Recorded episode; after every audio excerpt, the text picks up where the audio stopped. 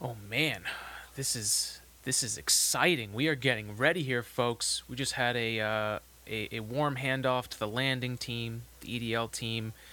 Uh, this team's been through a lot. The Perseverance rover. We're here for today in space. We've got a lot to cover and a lot to get to here. So let's start the stream. Thank you for joining us. This is today in space.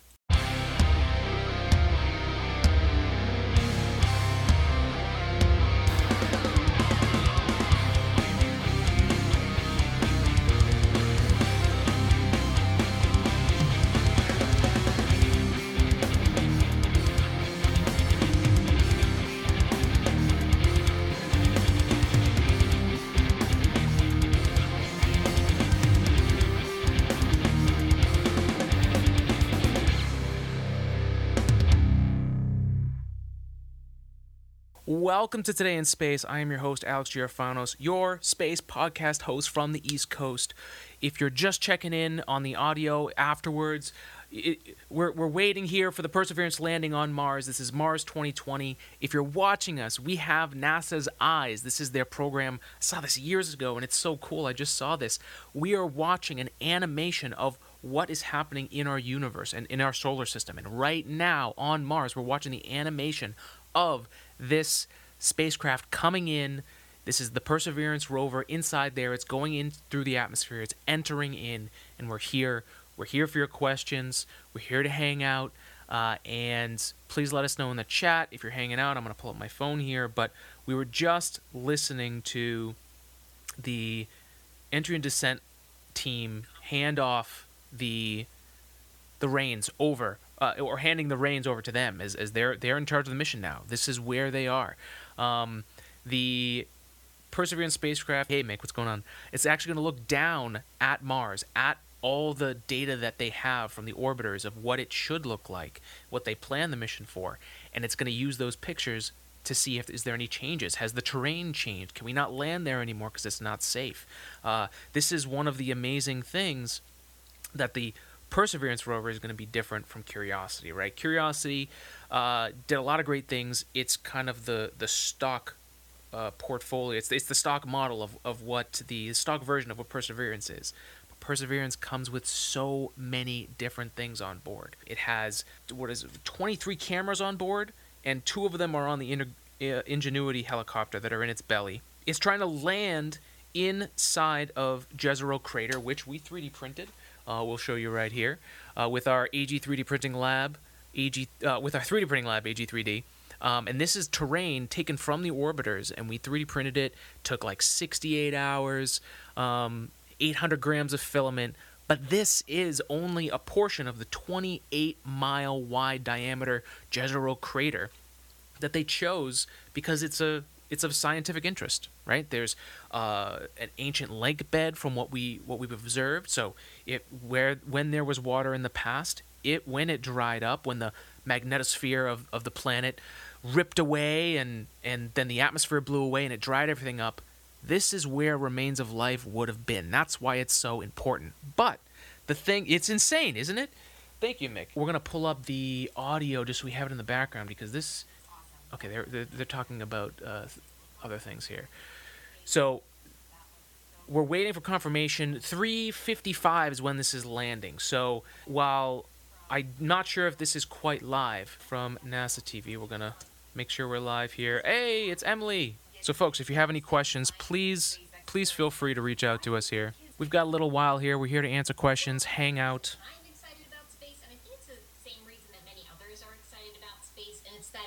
People in the space industry work to answer two of the biggest questions that humans have ever asked. If you're in chat, let me know how the audio is. And where did we all come from?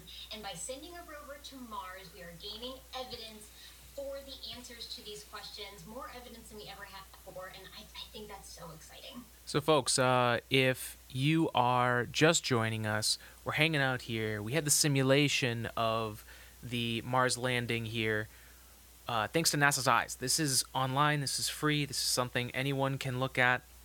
You can go throughout periods of time. I remember back when the the Pluto mission, New Horizons, was flying by, uh, I had actually aligned the view of what the New Horizons spacecraft would be like if it passed Pluto on its flyby and looked right back at Earth. And it, it it's just cool to have this kind of option to go through to to actually be able to have a view of what it's really like out there. Um, if we go live, if we look at the live view of what's going on, uh, they are still at the point where the spacecraft is still connected to the lander. So if we zoom in here, this is what I love about this. We zoom in here, this is our spacecraft. This is Mars 2020. Our solar panels here are what's been providing uh, power for the mission, guidance, navigation, control, relays.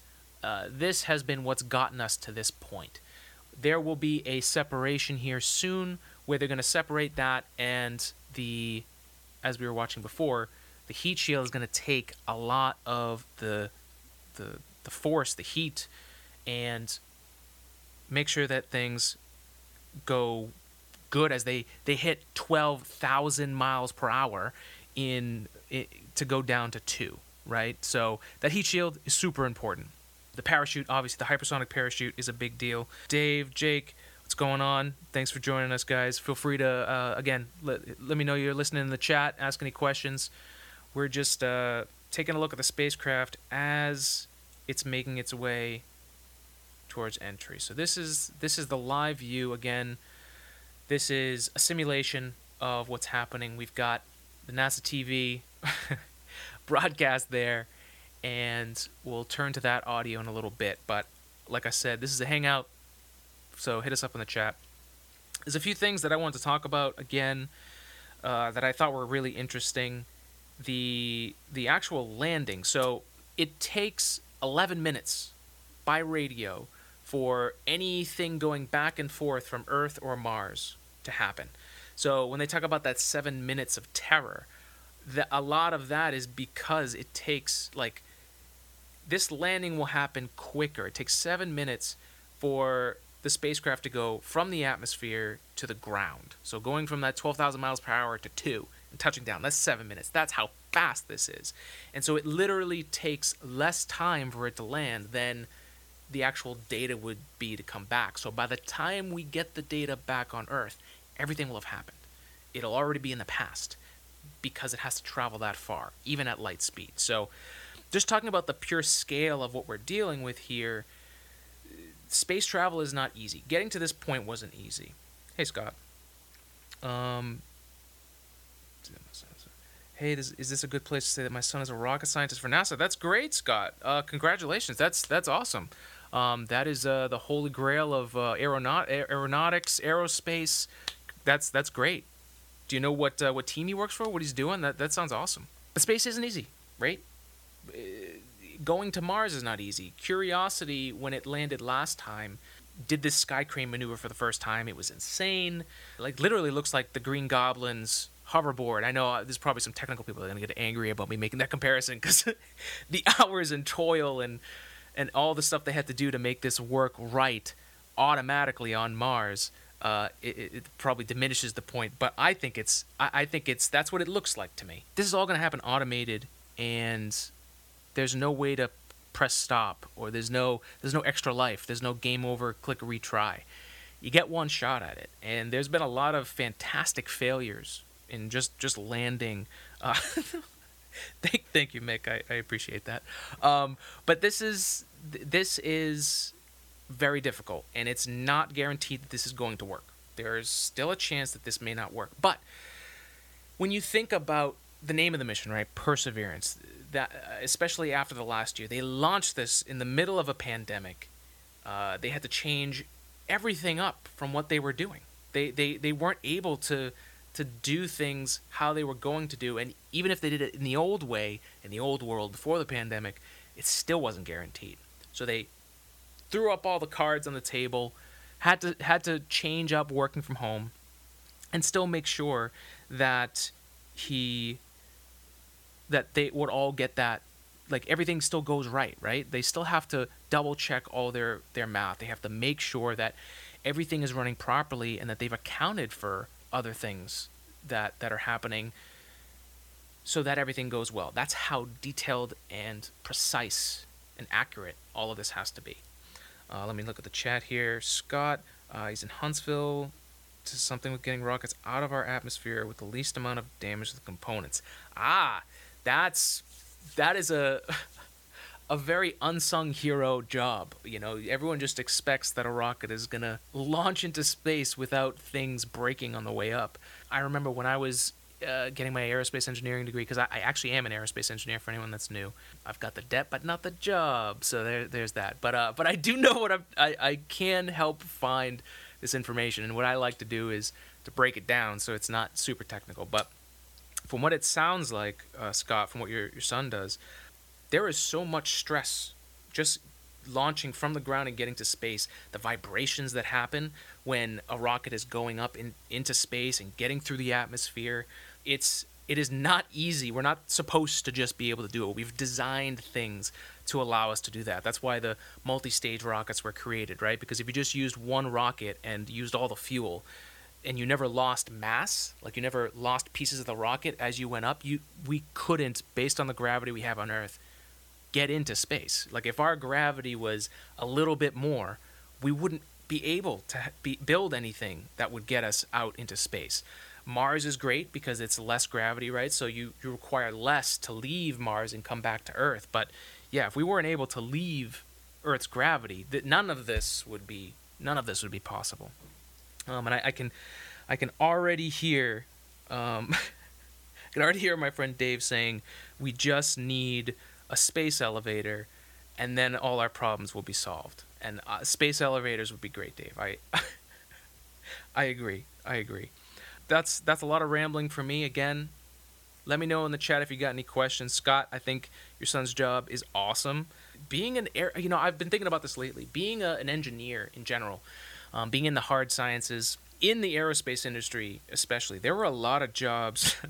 there were a lot of jobs that I just wouldn't have been happy or enjoyed myself or the amount of effort it takes for all like all of these engineers are stressed right now. They're not they're not cheering, they're not excited. They are super hyper focused on making sure that this mission goes well. They know all the ways it can go wrong and they know there are plenty of other ways they've never even thought of that things could go wrong.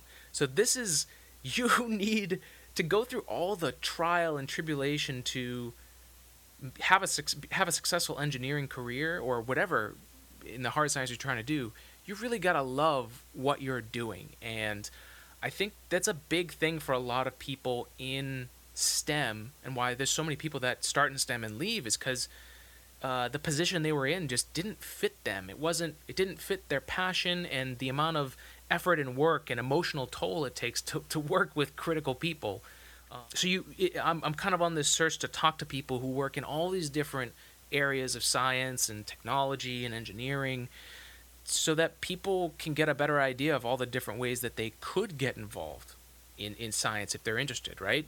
Um, you don't necessarily need to have the NASA job, and, and, and it's awesome that your son uh, Scott has that.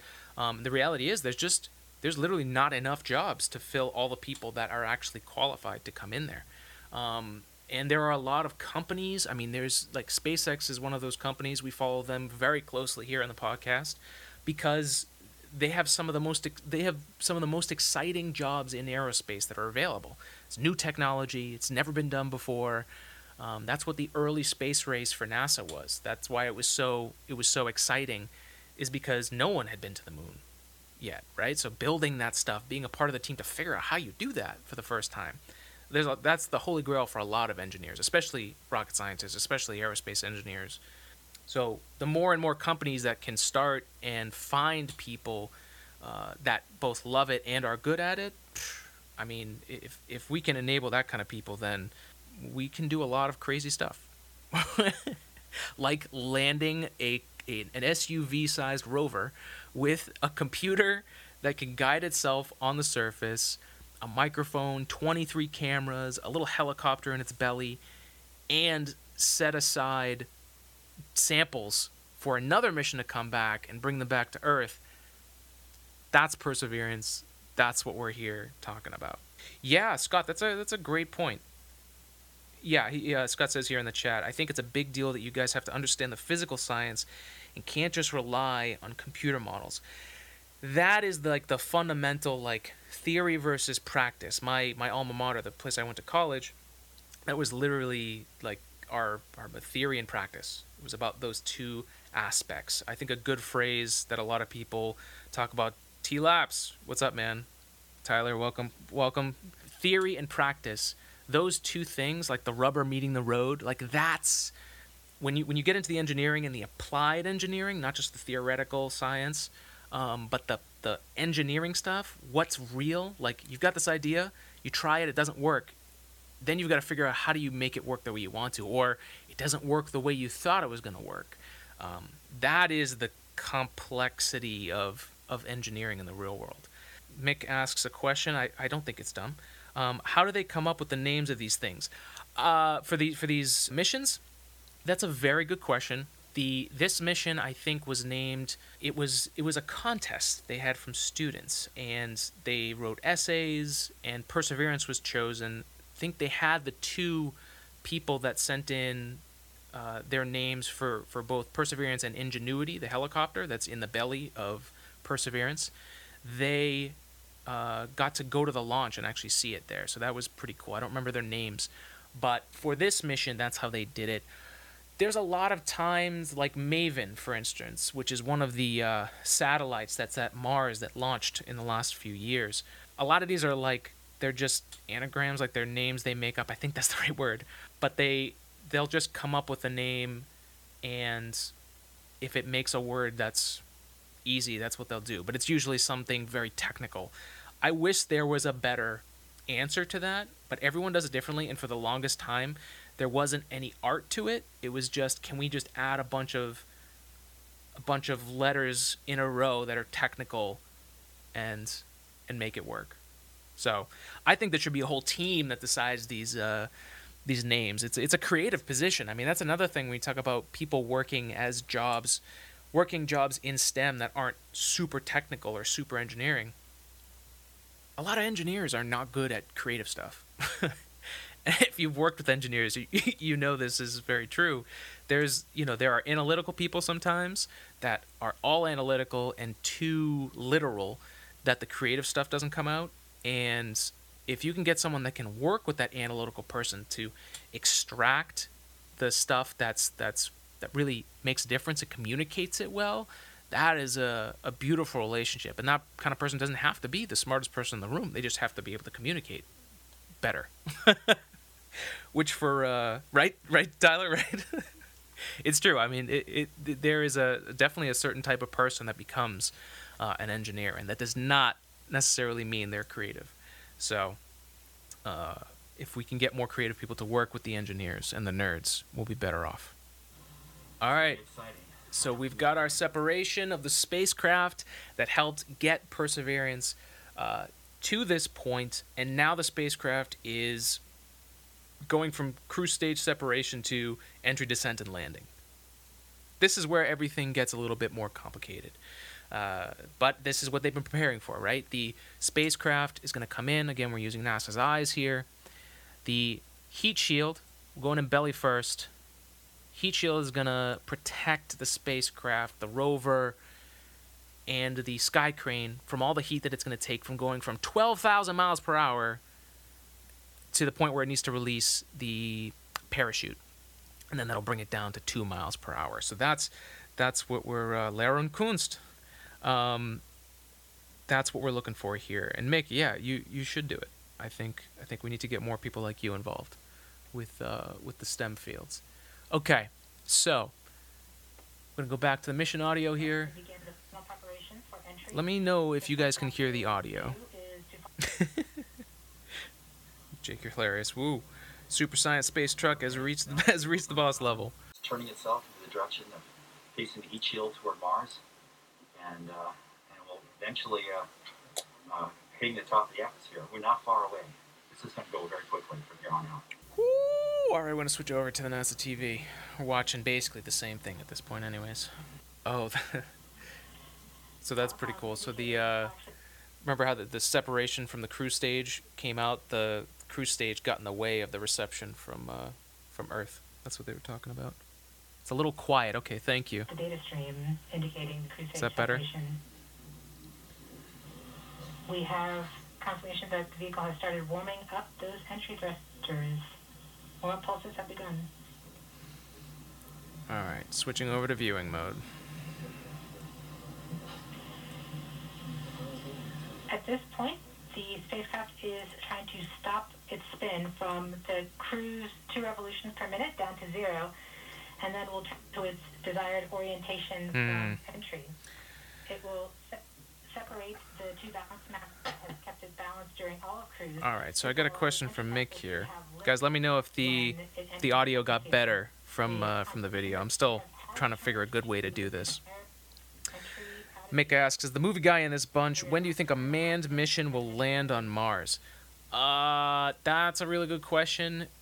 If we wait for the moon to Mars plan that NASA has, you're looking at 2040, 2050 at the earliest, and that's if everything goes well. With SpaceX and Starship, I think that by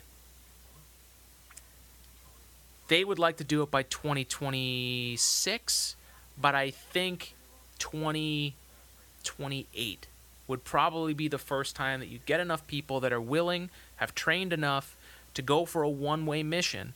And the thing that Starship helps you do is that you're also your shelter once you get there, right? Let me uh let me grab this while we're here. Okay. That was unplanned. Okay. So Starship can bring up to 100 people. This is our 3D printed model, everyone. Here you are.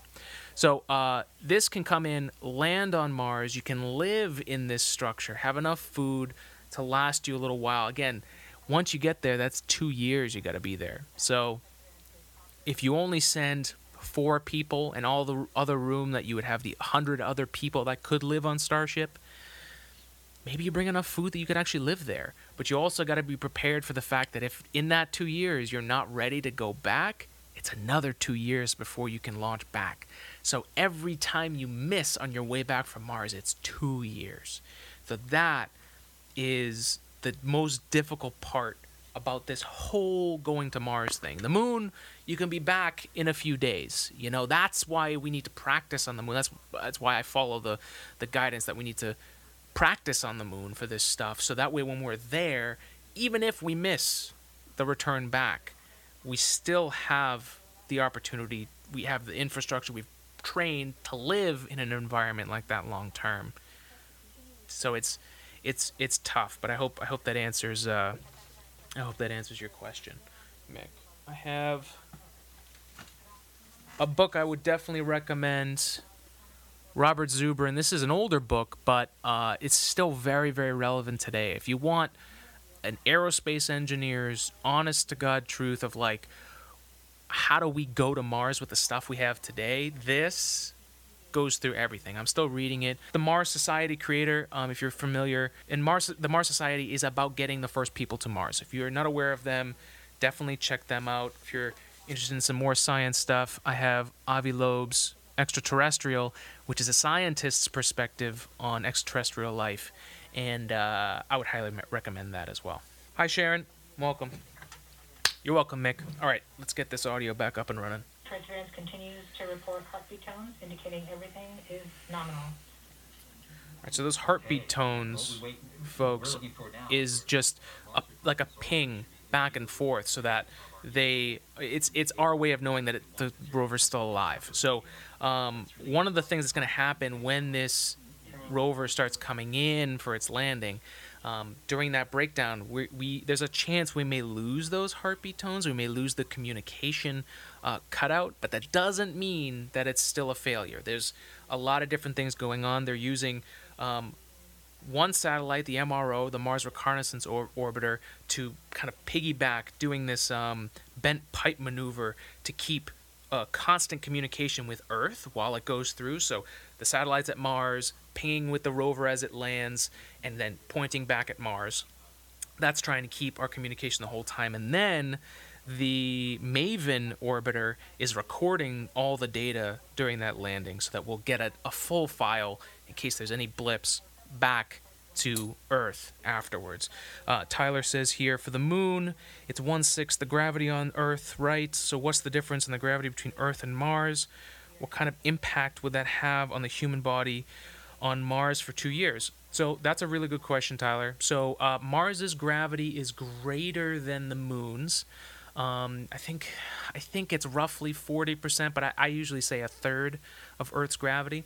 What they've been doing on the International Space Station for a very very long time is developing a program to to reduce the effects that happen from from zero gravity. So in in in microgravity, zero gravity, they're able to keep up with the bone loss. They're able to keep up with uh, their hearts and, and the change in blood flow, right? Because without gravity, the flow isn't being circulated by gravity like down to our feet and kind of being pushed through so our heart just kind of has to keep the rhythm going once you're in zero g there's nothing like your your heart works differently right? The flow is completely different. People's heads like get inflated because it, it all gets stuck here. Their sinuses get full and all that. So with a third gravity you should be okay. What we apply from the iss could definitely work.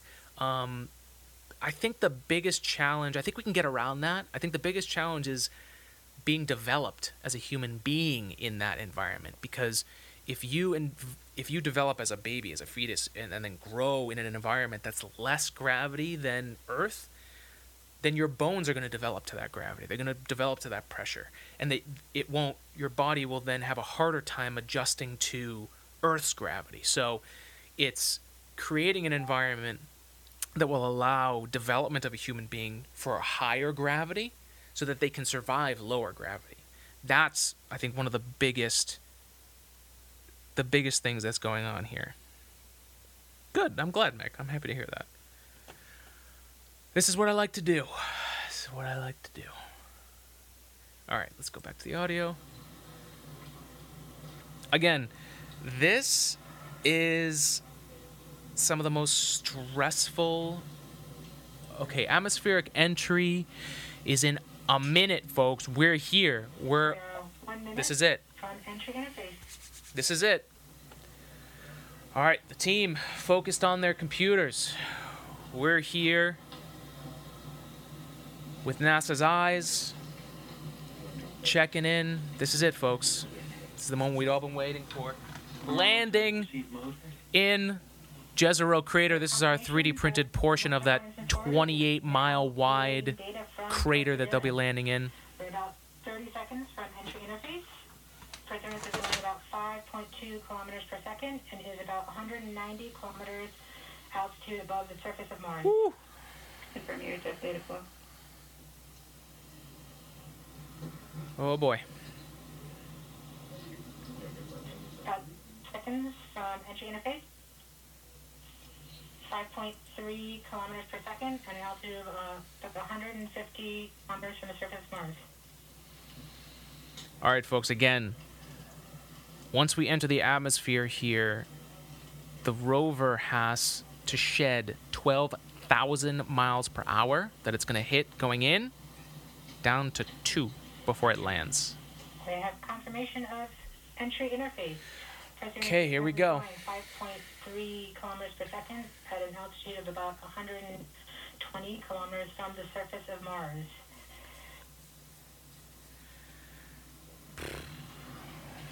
All right, I'm nervous. Folks, if you have any questions while we're watching here, Is now waiting until it begins feeling the atmosphere of slow it down.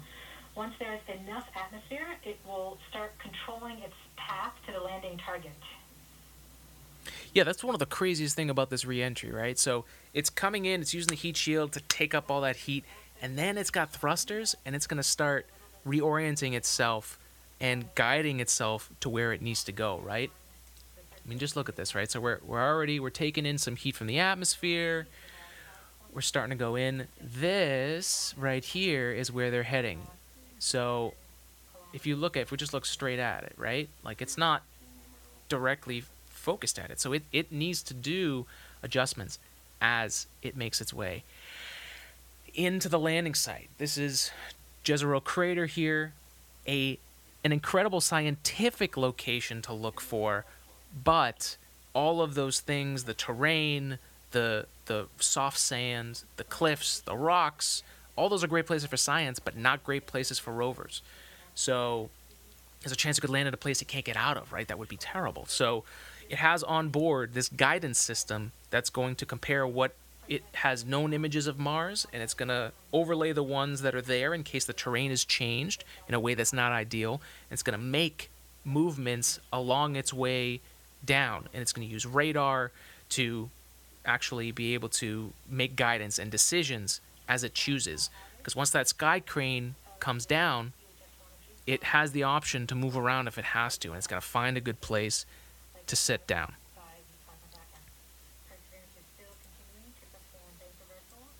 In the atmosphere to control its distance to the landing target. Welcome everybody to the Mars Mission Hangout. Again, if you're just hanging, if you're just joining us, my name's Alex Arfanos. I'm your podcast host, Space Coast, Space podcast host from the East Coast. Hit us up if you have any questions in the chat. Heading alignment, which means Perseverance is no longer trying to control the distance to Mars, but in to the target on Mars, but instead is flying straight to the target.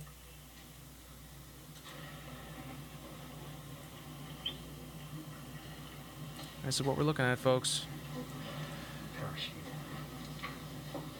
There's that Maven orbiter that's recording everything as it comes in. So this is making connection with the spacecraft so that we can get a full recording afterwards. All right, it looks like the parachute has deployed or should deploy at this point. Let's get confirmation from the actual team. So this is, right? About 550 meters per second at an altitude of about 15 kilometers from the surface. This is a great example of why shit never works the way you think it's going to work. That's why engineering is difficult, right? According to the simulation, this should already have happened.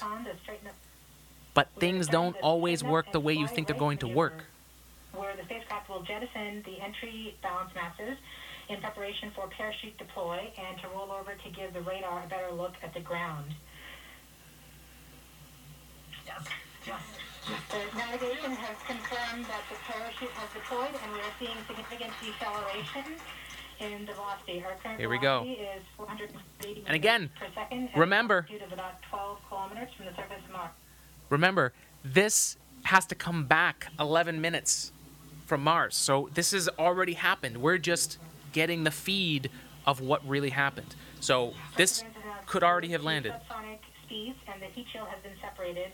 This allows both the radar and the cameras to get their first look at the surface. Current velocity is 145 meters per second at an altitude of about 10 kilom- 9.5 kilometers above the surface. All right, here we go. So again, parachute is bringing the speed down uh, from 12,000 miles per hour. Right, they're they're they're already a lot of the way there. The next step here is for the sky crane to release, move towards the north, which is either forward or backwards, so that when it fires, it doesn't hit the the rest of the spacecraft that's still on the parachute. Velocity is about 100 meters per second, 6.6 kilometers of the surface. Mars. I'm gonna stop explaining things because I'm missing. Continuing to. We are Guys, we are very close. of terrain relative navigation and subsequently the priming of the landing engines. Our current velocity is about 90 meters per second at an altitude of 4.2 kilometers. All right. Oh, we're getting close. We're waiting to hear about the sky crane. The system has produced a valid solution and part of terrain navigation.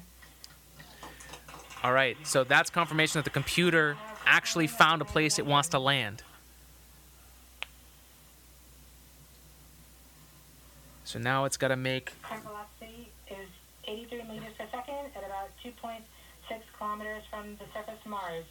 We have confirmation that the back shell has separated. Here we go. We're in sky crane mode, folks. Sky crane mode. Current velocity is about 75 meters per second. Green goblining into the red planet. Off the surface of Mars. Here in Safety Bravo. This is, this is where it is. The last time Curiosity did this, it, it did it so well the rover was a little bit too high. It, it like had negative. It, it lifted up. It was like they overestimated. It was beautiful. So fingers crossed. I don't want to. I don't want to. We Jinx anything. velocity accordion, which means we are conducting the sky crane, about to conduct the sky crane maneuver. It's moving around. It's gonna. All right, that's okay. As expected. Earth to Earth tones lost is okay. Sky crane maneuver has started. Here we go. We're coming in, folks. This is it. 20 meters off the surface. 20 meters off the surface. This is it.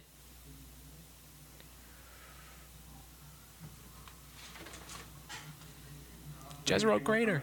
MRO. All right. MRO is our beacon. Touchdown confirmed. Yeah! Woo! Damn! Perseverance, baby!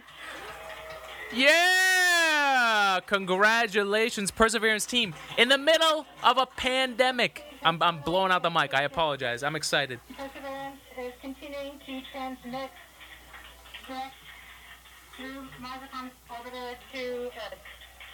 I, I, I can't I can't explain how difficult it is to not only land on Mars, but to have to throw all the cards up in the air. In the at, at- when you launch, they launched this in the pandemic. Everything they had planned for had to change. They they did it, dude. They oh my god. All right, so connection is live. They did it. Wow. This is so exciting. They also have a microphone on board, so we're gonna be able to listen to this landing for the first time. Stay tuned. We might get some pictures. This is the most cameras of any deep space mission. So we're gonna get a ton of stuff from Perseverance. Congratulations to NASA, to the JPL team, to the Perseverance team for not to be lame, but persevering through all of this. I mean, this is not. I can't even explain how big a deal this is. But they did it. just heard the news that Perseverance is alive on the surface of Mars. Damn. Damn. Flight. Flight will see the completion of EDL 3000. Copy activity. That is as expected. Whew. Thank you, Mick. This is crazy. If you got any questions, folks, hit me up in the chat. We're just gonna we're gonna hang out. MRO is still seeing a strong signal from the lander.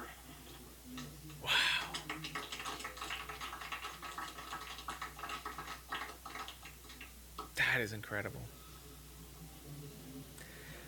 All right, so let's talk about the alternate reality that it didn't succeed. We've just heard the news that Perseverance is alive on the surface of Mars. I think they did they just get Congratulations to the images? Maybe not. We'll see. Let's see. We have some more news in. It looks like Oh, that's that first picture. Look at that right there. Here, take a look at the first image. Damn, it's it's bound to be really dusty because the other thing is this the Sky Crane is rocket boosters shooting at the dusty Mars. Uh, the target point on the map when you are ready. Man, are ready on all three. Go for it. that's awesome, Scott. Damn. All right, so our Perseverance rover is in Jezero Crater, an ancient lake bed where it's going to search for life. It's going to cache samples. Uh, moving in, showing you the safe zone that we've landed in. Man, it's gonna cache samples for another mission to come back. Look at that. Look at that. That's amazing. has just put the first image from That's amazing. on the surface of Mars. Now it comes from the engineering. Thank you, camera, Keith. Known as the hazard camera. I'm glad you Uh, joined. This camera is mainly used to help the rover drive safely around Mars, and we will get higher All right, so I- I- I-. I've talked. I keep getting interrupted by my excitement and everything that's happening on the stream. So I'm gonna pause for a second here. All right. So ah, this is this is a big deal for many reasons. The alternate reality where this didn't succeed would have put. Uh, th- there's a race going on to, to to return a sample from Mars. Hasn't been done before. We have what seems to be a, a piece of, I think it's an asteroid that they found that they think came from Mars. There's obviously things that, like, maybe there was life on Mars before, and then there was an impact which sent a piece of Mars with life to Earth, and that's how it started. That is a, a, a hypothesis, an idea that, that could be the case. Um, but to actually return a piece of the soil, I mean, that, that's, that lets us do and know so much more about Mars than we can do by sending like a Mars Science Laboratory like Spirit and Opportunity and Curiosity and now Perseverance to do the experiments, drill, put it up, bring it into the uh, rover, figure out what the composition is. We can't do a lot of sample. Uh, we can't do a lot of soil. It, it, it's just not. We can't do a lot of science. We can do some science, but not a lot. Jezero Crater is huge because it's a scientifically like valuable place. Wow, look at that. Uh, that's crazy. Uh, sorry, folks, for just, that are just listening at this podcast afterwards. Um, this is this is insane. You've got uh, glass covers over these these cameras, but uh, we took these seconds after landing, so so there's still dust in the air from our landing event. Uh, so this is this is happening. Um, uh, you know, this happened just seconds Wow. ago. Just arrived, and uh, this is really amazing. Oh, you're you're, you're welcome, Scott. I, I, I appreciate that. Um, you know that this been been working at this for a really long time. um, it's uh, I, uh, it's what I try to do is bring bring a little bit something different to uh, these broadcasts. I mean, NASA does a great job, and I think th- you know NASA's funded. They have as much funding as they have. Um, I think if they keep doing this and providing just good, solid, you know, it might be simplistic, but good, solid, you know, for anyone, anyone that can just jump in and learn this stuff, it's good. I like being the supplementary to like, hey, if you want a little bit more out of this, um, that's what we're here for. So thank you. I appreciate that. I appreciate that. Um, but yeah, the alternate reality. China is doing the same thing, right?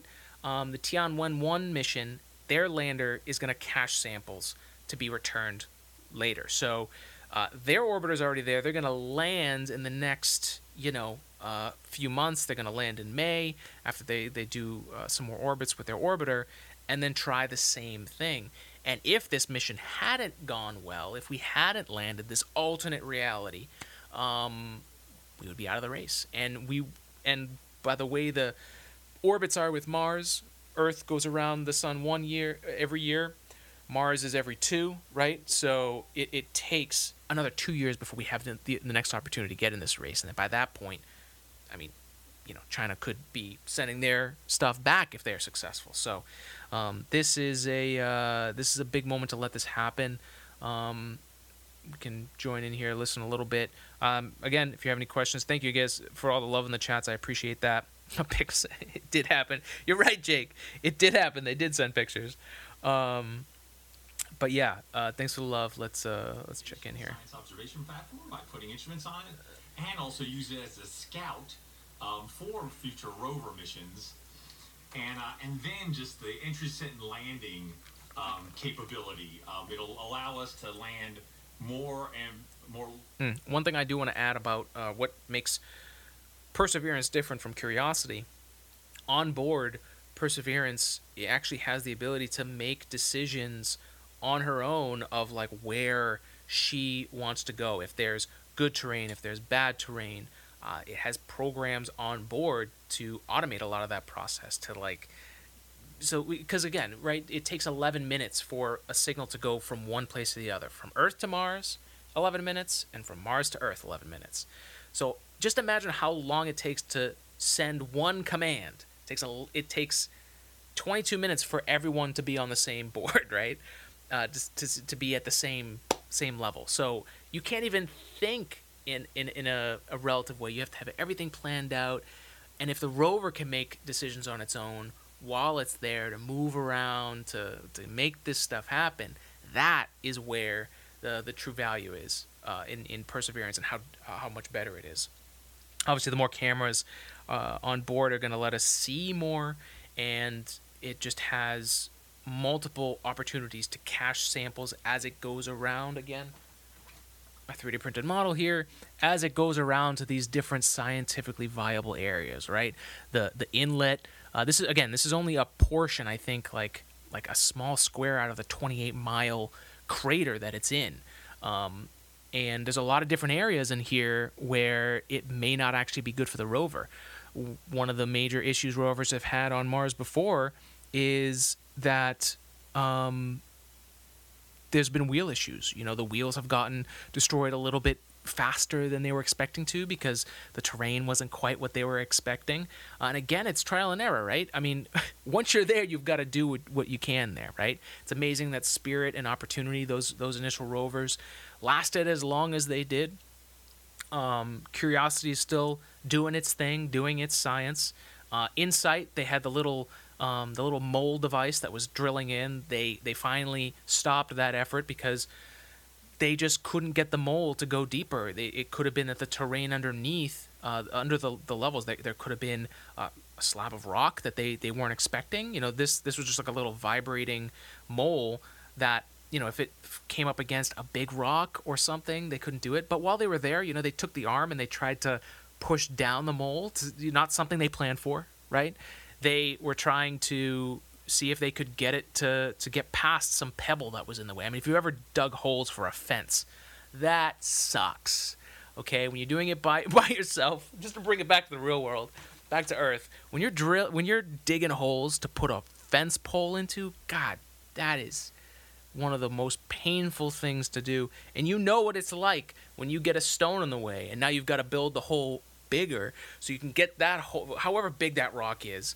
Like, imagine doing that with an 11 minute delay on what you can tell your body to do. That's what we're trying to do on Mars. Um, so it's uh, it's it's it's pretty crazy what they're able to do here. Yeah, interesting. As Scott's just saying here in the uh, in the chat here. Fun fact: most people who retire from NASA still come to work because they want to see what happens to the engineering they started. Yeah, I mean, space takes a really long time for progress to happen. I mean, again, like you can only take a trip to Mars based on the tech we have now every two years, right? Based on just how rocket science and, and, and orbital mechanics works. Right now, it's every two years. That's that's when you have to wait and you have to be ready in time. Um, shoot, I mean, SpaceX has been around since the early 2000s, and they're only now starting to have the success. Their technology's finally matured to the point where they can really have all these things happen. Um, so I'm, that doesn't surprise me that there's a lot of people at NASA that, that stick around um, to to see to see how the engineering comes from it. It's pretty wild, but this is our this is perseverance on Mars. So again, in in Jezero crater here. So yeah, I mean, for all the other rovers, the the planning of sending that mission to Mars was all about where can we send it that it can survive, that it can still move around, and that limits a lot of the places that you're gonna go, and it's a lot. It limits the science you're able to do there because maybe there isn't the evidence like pers- like where Jezero crater is, where the, all this water would have dried up. Where if there were life, microbial life, and there it would it would have been sifted into the inlets and outlets of the dry bed of what used to be, um, from what we've seen, a, a Mars that had water, that had tons of water, um, and lost it because it lost its magnetosphere. So as soon as it didn't have that anymore, the atmosphere was, you know, we're so lucky here on Earth that we have a magnetosphere. We have something that protects us from solar radiation and solar flares. But if we got hit with a huge solar flare and it knocked out our magnetosphere or if something happened to our core or something like that, then our atmosphere would be completely open to the vacuum of space and any kind of space wind or anything that would be able to move those particles out of what the gravity is now the only thing holding those particles. They're very light, so now they're susceptible for movement. They could just get brushed out, and that's what seemed to have happened on Mars. It we it just lost its atmosphere, and now is super cold. All the water that's there is frozen, and it only gets up to like 80 degrees Fahrenheit. That's the hottest the planet ever gets to, but most of the time it's freezing. Um, looking back at the uh, chat here, Tyler, uh, you're very welcome for the stream. Um, I'm glad. I'm glad you had the you had the Facebook notification. I'm glad you saw it. Yeah, Yeah, let's hope. Let's hope that Perseverance finds our ancestors. I agree. I agree. I want to know. I want to know what the what the Martian Earth and Earthlings were like. One of these missions, we make fabulous discoveries, and uh, and you know each one is, is more exciting uh, than the last. The future does look exciting. Now, as director of JPL, what would you like to say to those teams right now celebrating? Oh, you know, obviously they they have earned it. Let me let me tell you. I mean, they uh, have worked, you know, for years and years on this mission, and then in the past year, of course, we had the COVID experience, and and you know, I want to thank not only the team but also you know all of JPL. You know, a lot of folks had to had to uh, had to. Jet uh, Propulsion continue Laboratory, they are the best, our man. Telework, you know, our, our IT systems were good enough They to, are to the best. folks working from home. You know, all of the folks looking at uh, at PPE and our safe distancing and reconfiguring facilities uh, to make them safe uh, for the employees. Um, it's just an um, incredible amount of work by the entire lab, and of course, especially by this team. And uh, you know, and, and in one sense, you know, the, the seven minutes of terror are very exciting. Uh, but on the other hand, They're you know, over. the mission's just started, right? We've That's it's true. That's true. It's, this is the first hurdle, folks, and that's what I think we'll we'll end on. The first hurdle for Perseverance on Mars, the biggest one I think, is over. They've they've landed on Mars. They've landed on the red planet. That's where it's going to be to conduct the rest of the science. Uh, I am obviously going to keep you guys up to date here on Today in Space. Thank you for joining us. If you're new here, please feel free to subscribe. Um, whether it's on our Facebook page, if you're, if you're watching live here, uh, please ch- head over to our page, uh, follow us there. We'll keep you updated on everything that's going on. Our Instagram, Today in Space Pod, Insta- uh, Twitter on Today in Space Pod, or on TikTok at Today in Space Pod as well. And of course, we're streaming on all your favorite podcast platforms. That's Spotify, that's Apple Podcasts, and of course, we're on YouTube. So subscribe there, click the bell, um, do all the things you got to do so you get an update when a new episode comes out. And uh, that does so much to get the word out there. So thank you for joining us in our mission to spread love and spread science. I am your science communicator, Alex Girofanos your space podcast host from the East Coast. Thank you for joining us. Congratulations, Perseverance team and JPL. We did it. NASA, another successful mission on Mars, showing what we can do with our technology. Be good, spread love, spread science. We'll see you next time on another episode of Today in Space.